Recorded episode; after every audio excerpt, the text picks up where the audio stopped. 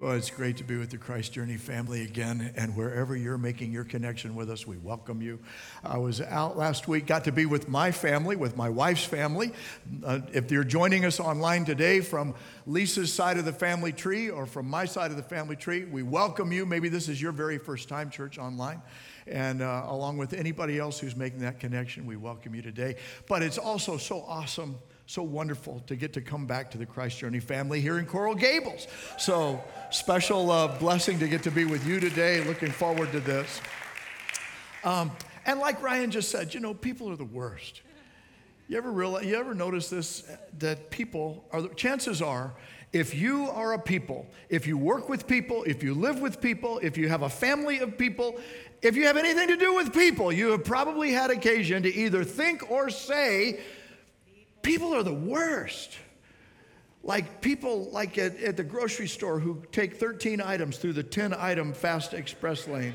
It's like this that's the worst.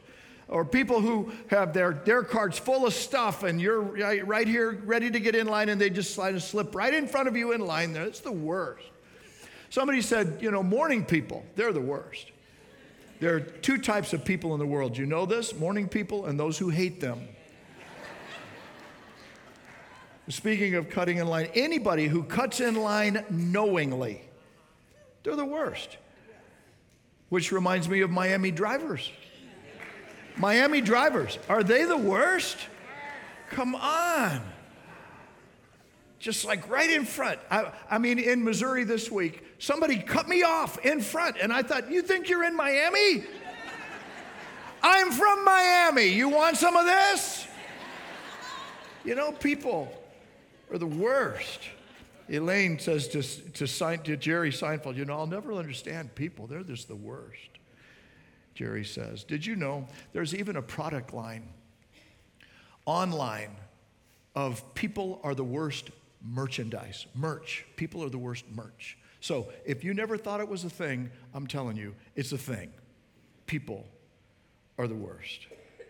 The Beatles, you know, the most popular rock group in history, so many of their songs are about people doing and not doing to each other. Like the worst. Like, you know the song? You, you say yes, I say no. I don't know why you say goodbye. I say hello. We just, and then there's another one that says, life is too short for fussing and fighting, my friend. So I will ask you once again try to see it my way. You can get it wrong and still think it's all right. So I'm saying we can work it out or you can say goodnight. You know, it's people are the worst. Larry Norman once said, um, he's another one of my heroes from way back, but he said, you know, the Beatles said all you need is love, and then they broke up. Human beings have a way of being contrary, a capacity to annoy, to offend, to get on each other's nerves, and worse. So, what do you do? Romans 12 has an answer. And my hunch is it too will offend and annoy someone because it is so contrary to the ways of the world. The cultural default setting that people tend to consider um, common sense these days. But here's what Paul writes Dear friends, never take revenge. Leave that to the righteous anger of God. For the scriptures say, I will take revenge, I will pay them back, says the Lord. But instead, if your enemies are hungry, feed them. If they're thirsty, give them something to drink. In doing this, you will be heaping burning coals of shame on their heads. Verse 14 Bless those who persecute you. Don't curse them. Pray that God will bless them. Amen? Never pay back evil with more evil. Do things in such a way that everyone can see that you are honorable. Do all that you can to live in peace with everyone. If you have ever found yourself wondering, how do I navigate a difficult conversation around emotionally charged topics with someone I don't agree with, then this is Christianity at its most raw and real. Now, we started with some some petty annoyances that we all have to live through in each of our days. But I mean, what about the deep issues? What about the hurtful issues? Maybe the conversation is with your spouse. One of those uncomfortable conversations. Maybe it's with your son or your daughter or your mom or your dad, or maybe it's with a boss or a teacher or a student or a neighbor or a fellow church member. Maybe it's even with somebody on the other side of the political aisle from you. But this is Holy Spirit inspired wisdom for you.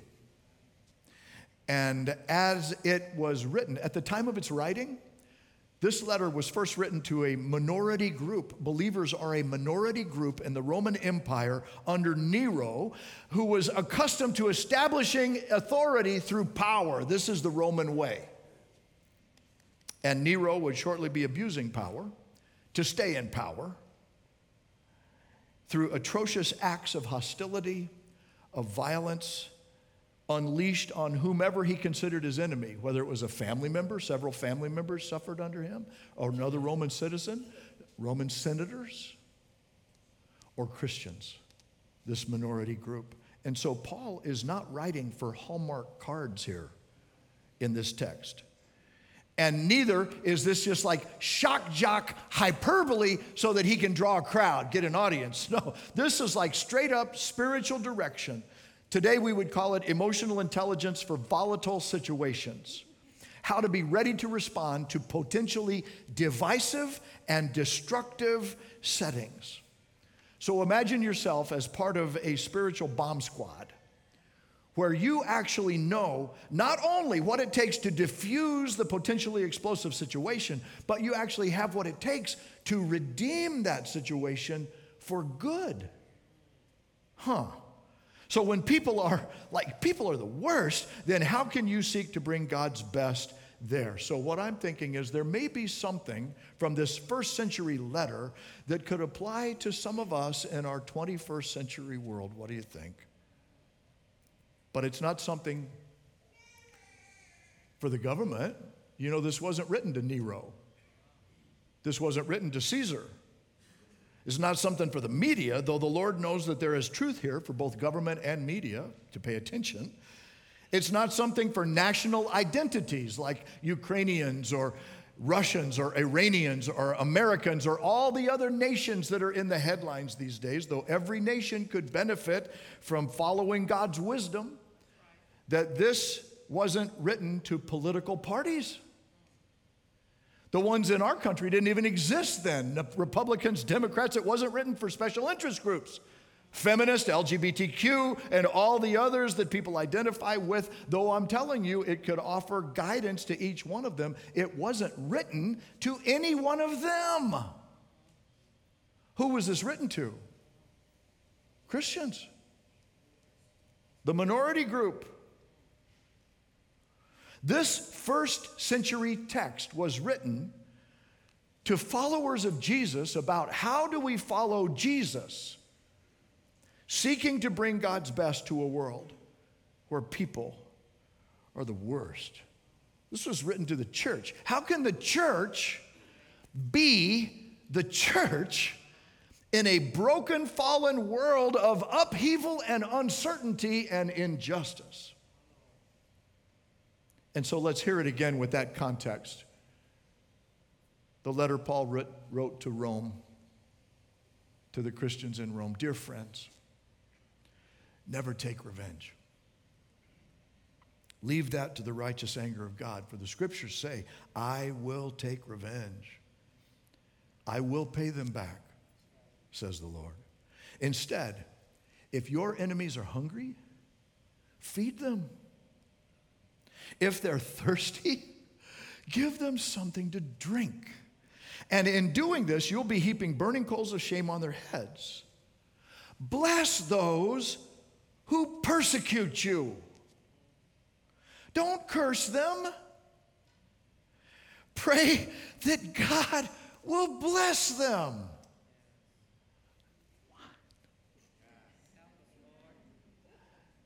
Never pay back evil with more evil but do things in such a way so that everyone can see you are honorable. Do all that you can to live at peace with everyone. Did you know that Thomas Jefferson had um, his own version of the New Testament? And it was one that he had taken his scissors to and he cut out all the parts that he didn't want,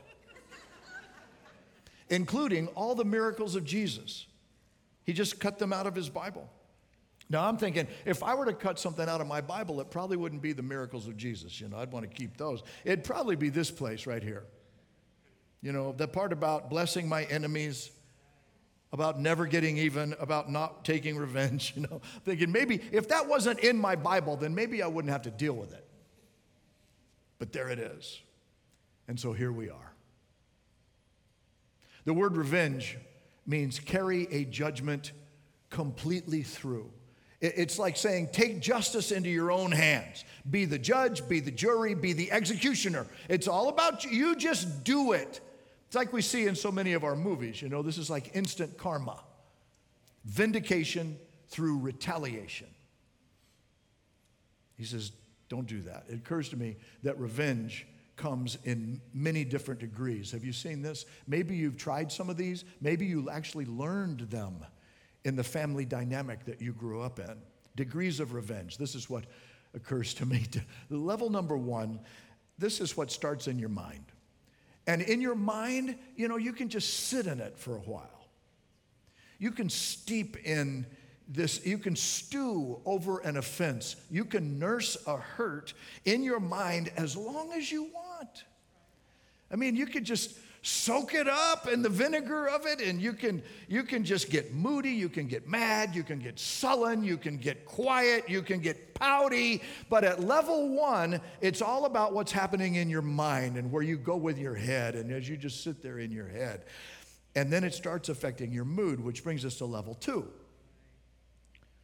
your mouth these are verbal degrees of revenge. Anybody know about these? This is where you seek to do damage through gossip. You don't always admit it, but you seek to do damage through gossip, rumors, slander, foul talk, put downs, triangulating with others that aren't even involved in the situation, backstabbing. And there are, there are many varieties of verbal revenge, but they're all part of what I would call level two Level two. Level one, I just sit in it in my mind. I hold on to it till it affects my moods. And then level two, I squeeze it out through my mouth. Level three, it moves from the mouth to your behaviors, like stonewalling. What's that? That's the silent treatment. You just like block them out. I've, I do this one. You see how you like life without me in it, right? And how long can you go? It's like freezing people out or sabotaging. You go under the surface, you're beneath the radar, but you're targeting and you're taking stuff out, but you're like, what, me? or passive aggression. That's a very sneaky one. Or alliances of resistance.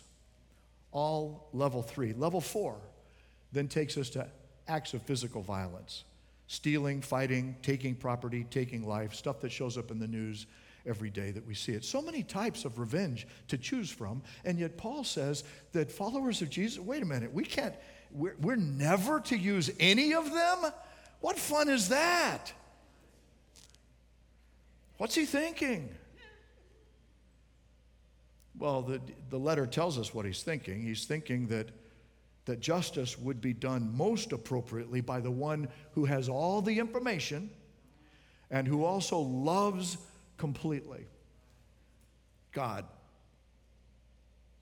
That's in fact what he says, verse 19. God says, Oh, I'll take care of that in a righteous way. Uh, he's, thinking, he's thinking that people who follow the Prince of Peace, Jesus, who said this Blessed are the peacemakers. There's blessing in peacemaking that, uh, that they need to do everything they can to follow and make for peace. Really?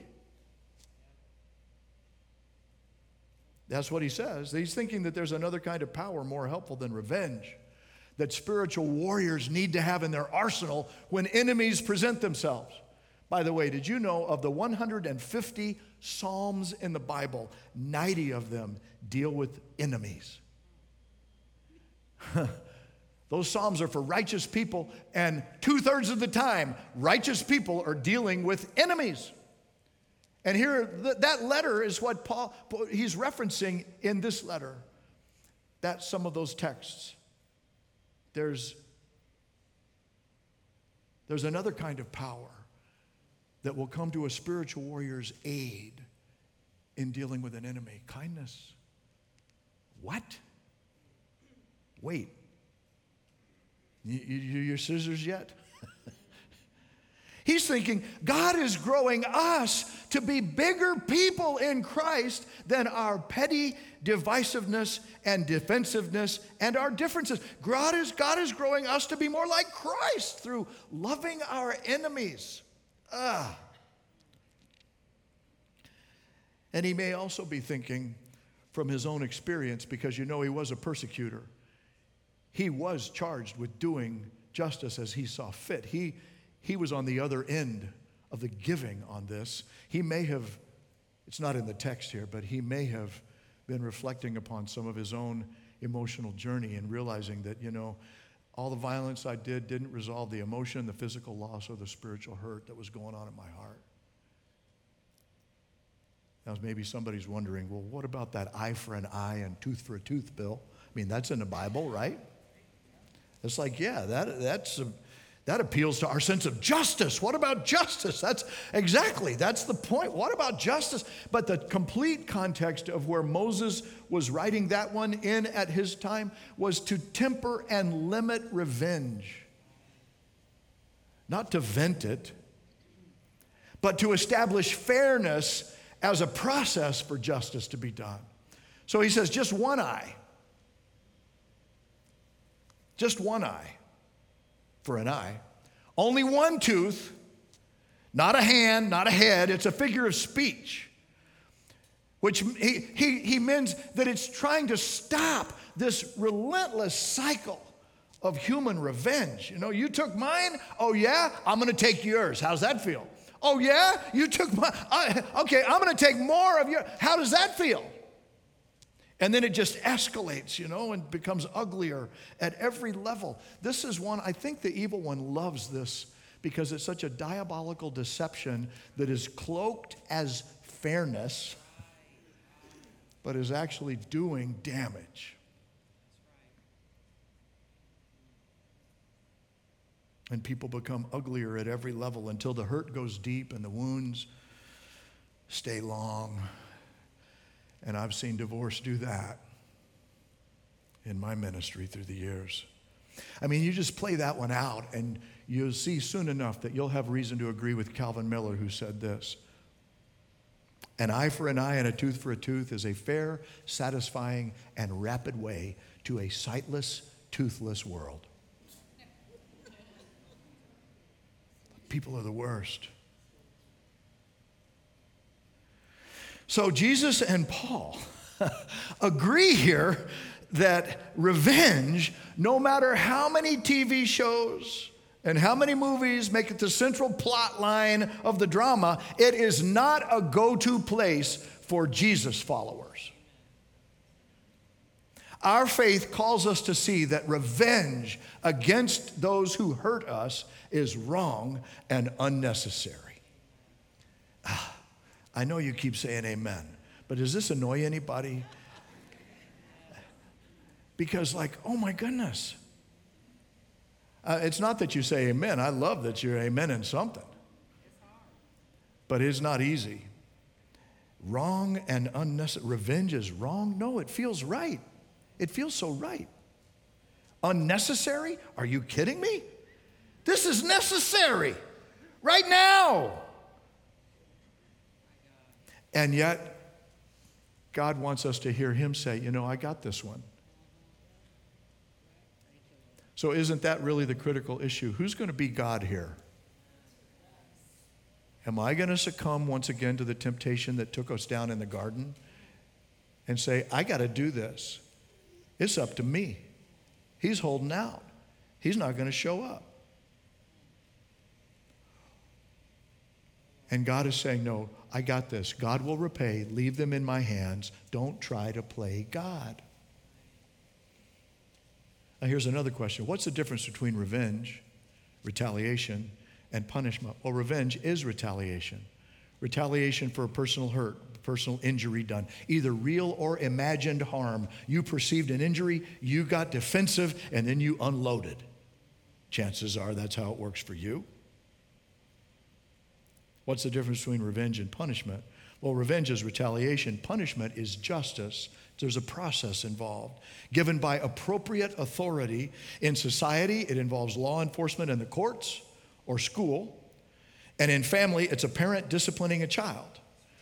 And it's wise when before, for parents, before disciplining or correcting a child, to always give yourself pause and say, Now, why am I doing this? Is it because I really want to help my child correct their behavior out of love, or am I venting and retaliating because I feel injured?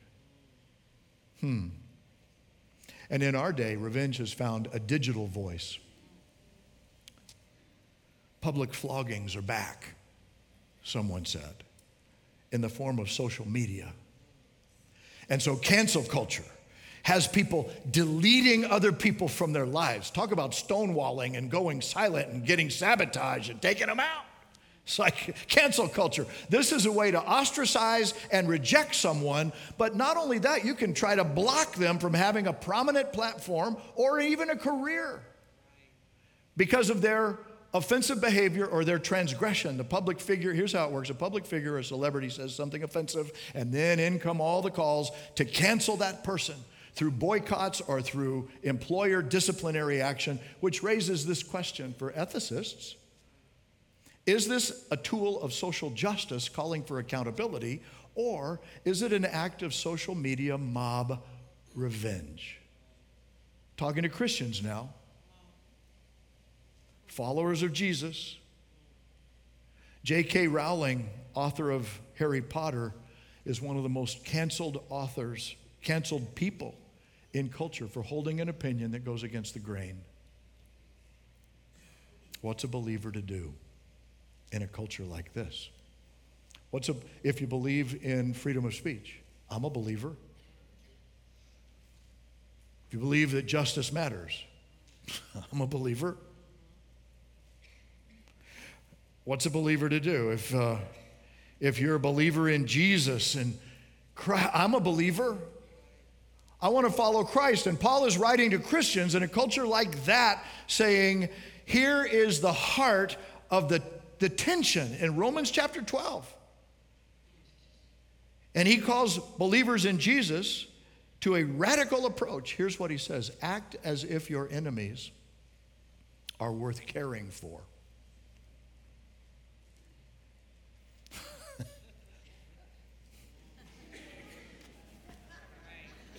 I like this Bible better. Act as if your enemies are worth caring for. If your enemy's hungry, feed them. they don't deserve to be fed. Correct. This is a lesson in unconditional love at work through mercy. This is God's kind of love. By the way, the only time that mercy can actually, the mercy card can be played is when it's not deserved. You know that? You can't really show mercy if you haven't been treated wrongly. This is unconditional love at work. And yet it, had, it has potential transformative impact. Now, when I was working on this message, I was also in my devotional time in the mornings, I was in reading through Kings, Second Kings, and I came across this story for some reason, hadn't remembered it. Elisha delivers the enemy army to his king in Samaria, who asks him, the king asks Elisha, Well, should I now kill them? They're all his enemies. And Elisha says, Well, that's not how we treat prisoners of war. Instead, verse 22, set food and water before them so they may eat and drink and then go back to their master. It's like, let's give them a feast, the preacher says. Show them some respect, some courtesy, some kindness. Let's treat them like image bearers of the Most High King. And verse 23 says the king of Samaria does that. And then uh, after they had finished eating and drinking, he sent them away. They returned to their masters. And this is the final verse of the passage. So the bands of Aram, the gangs, stopped raiding Israel's territory. Kindness killed the attitude of attack. Huh. President Lincoln, there's a story told about a woman who rebuked Abraham Lincoln for his conciliatory attitude toward the South, which she felt should be destroyed after the Civil War. And Lincoln replied, Do I not destroy my enemies when I make them my friends? Yeah, okay, okay, I get eh, it. It's Lincoln. Can kindness really kill the attitude of attack in, in your relational life? Can, can it, you actually pull the fuse out of the hate bomb? Is that possible? You know, it's risky. Think about it. Maybe you're thinking of some situation right now. People are so angry. We live in angry times. Even our games are angry. You ever played Angry Birds? but it's so easy to be defensive.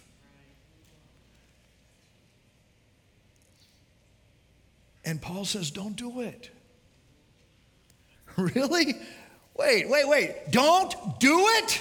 I mean, not level one, not level two, not level three, not level four. Not, I don't get to go to any. Don't do it. What does he say instead? He says, don't do it. If you feel the need to be offensive, then offend your own pride. Basically, what he's saying. Offend your own impulse for revenge and do what Jesus did with his enemies. Choose to be loving and leave them in your Father's hands. Here's what Jesus did at the worst possible moment of injustice, abuse, and hurt in his life. He moved from defensiveness to loving his enemies. Father, forgive them. They don't know. I know what you're thinking. I'm not Jesus.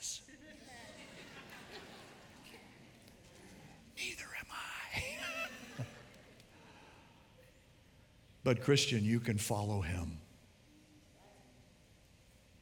That's what this is about. If you want to do, you know, you don't, you don't, this is a call for action. You can choose to take action. Feeding is an action, serving is an action. He doesn't say wait around till you feel good about it.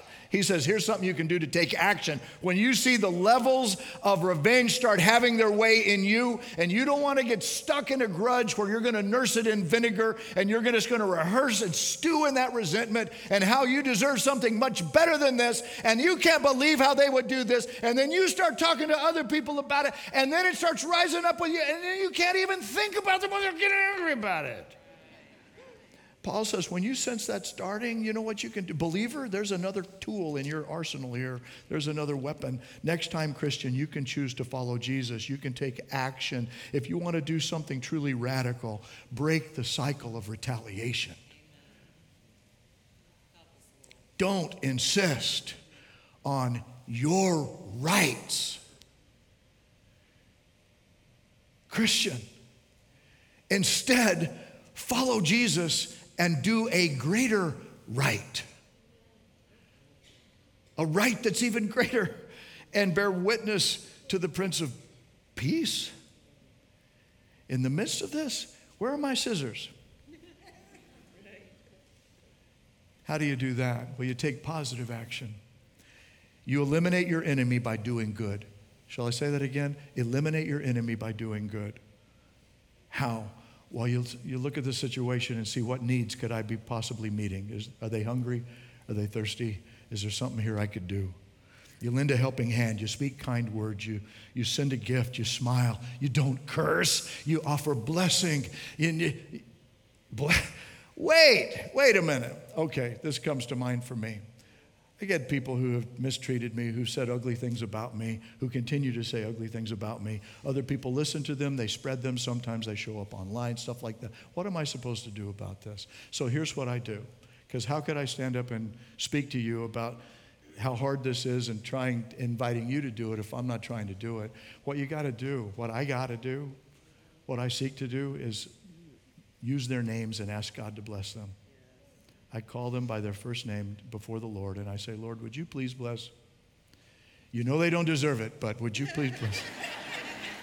you know what they did to me, but I'm asking that you would bless them. And Lord, if you need to temper your blessing with justice, it's okay with me.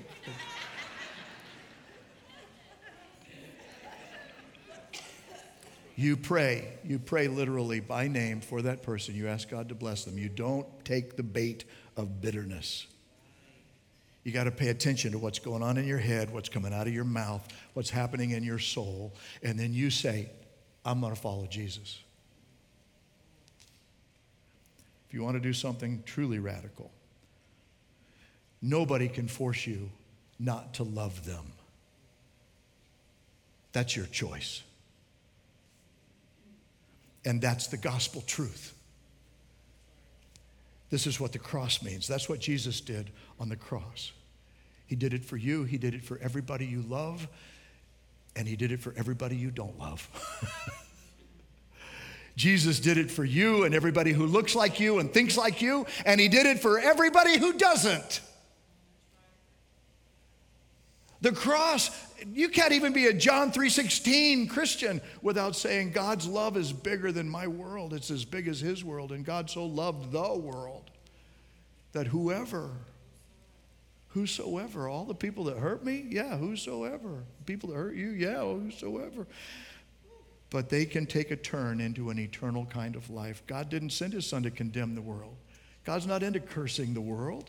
He's trying to save the world and he's paying this kind of price to make it happen. That's true love. That's unconditional love, freely demonstrated and made available to whoever. And that's the heart of the gospel. What if we started with some of that in our homes? Just to start at marriage.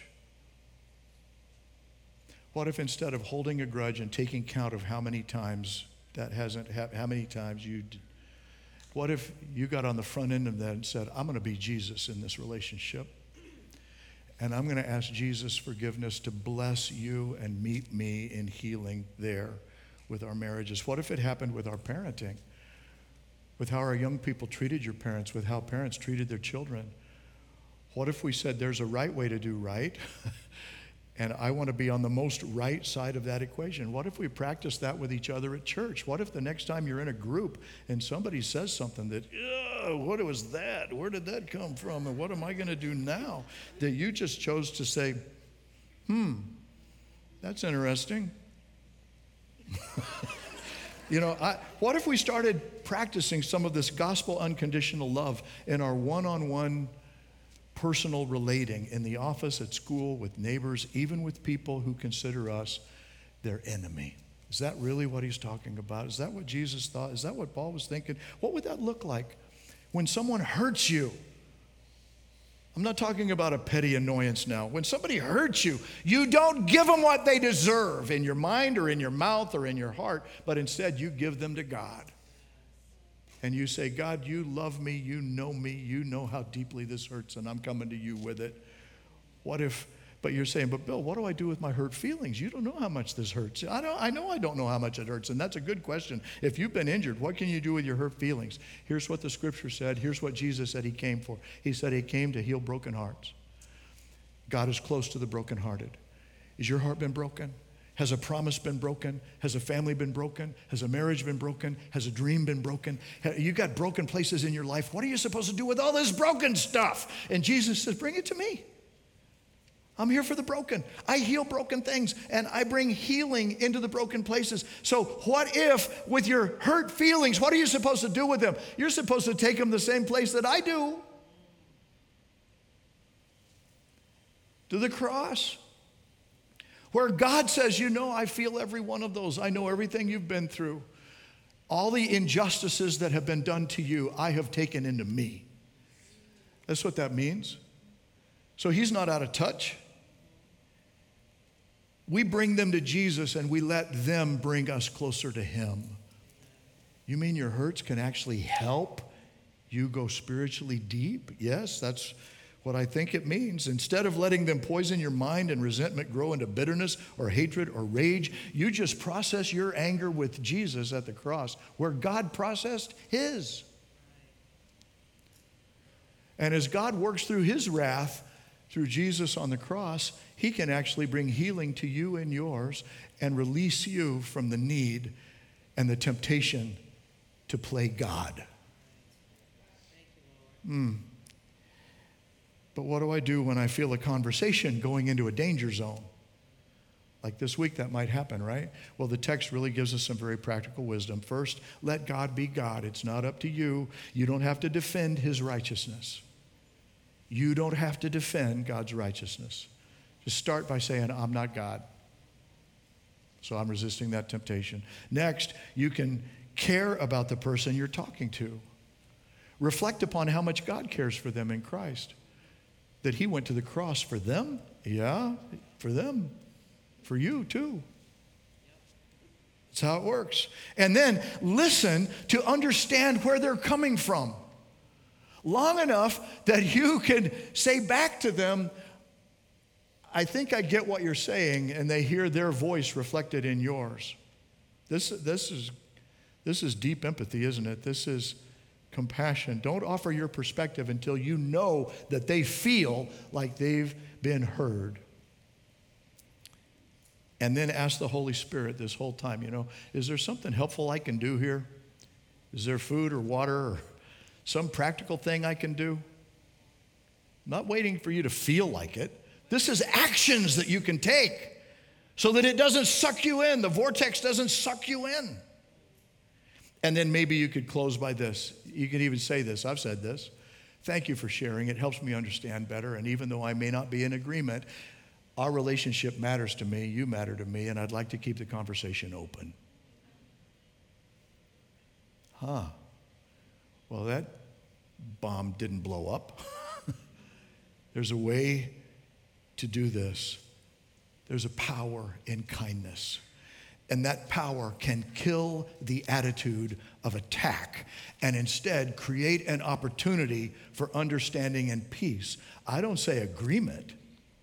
We disagree with each other, but we don't dishonor one another. And instead, we invite the Prince of Peace to meet us at the place of peace. Do you have peace in your heart, in your mind, in your relationships? Would you like to? That's why this is in here. Would you pray with me? Gracious God, how we must look from your perspective. We get so we get so confused, we get so misdirected, we're so protective about ourselves, and we think so much of ourselves. Um, and it hurts when we're mistreated. There's so much ugliness in the world, there's so much violence, there's so much emotional unloading and injury that is done. And so I pray today first for the wash of your healing over our hearts and our souls and our minds, that you would bring fresh renewal, uh, clean hearts, and, and freedom from past injury as we come to the cross together. Thank you for your daughters and sons here whom you have called to know your love and forgiveness, and then now to show your love and forgiveness with one another. We thank you, Lord Jesus, that in your infinite soul, you took all of the pain and injustice that has ever come to us, that has been done against us, and those that we have done against others. Some on purpose, some misguided but the injury is still there, and some of us haven't talked to people for a while. So I pray, Holy Spirit, that you would now speak to us with your wisdom and your truth about how to get free, how not to be stuck where we've been, and how not to let the enemy, our spiritual enemy, use revenge to keep us prisoners But instead, today we could see captives set free right now. There's something that's coming to mind that Jesus is saying, Let me have that. Let me have that. I've got that. Let his wounds bring healing to your injuries. And now, for someone in particular, maybe you, you know that what really needs to happen here is you need to open your life to God completely. Not just Sunday religion, but Jesus, come into my life. Forgive my sins. Fill me with your spirit. Teach me how to follow you and not lean into my own way, but learn how to follow yours. I make this prayer in your name and receive you as my Savior. Our heads are still bowed just for a moment, but if you prayed that prayer with me and would let me ask God's blessing upon your next steps of faith, would you simply raise your hand wherever you're seated? Hold it up for a moment so that I can see. Though those of you joining online, please just let us know in the chat so we can pray with you and for you. I'm seeing hands all over the room. To my left, thank you. Uh, right here on the aisle to my left, several hands. Right here in the front row, amen. Right here in the fourth, fifth row, God bless you. Multiple hands, amen. Lord Jesus, for every person who by uplifted hand is saying, My heart is open and I'm trusting you as my Savior, forgive me, fill me, free me. Lord, may they know the presence of your peace in the person of your Spirit right now as we make our prayer in Jesus' name. Amen.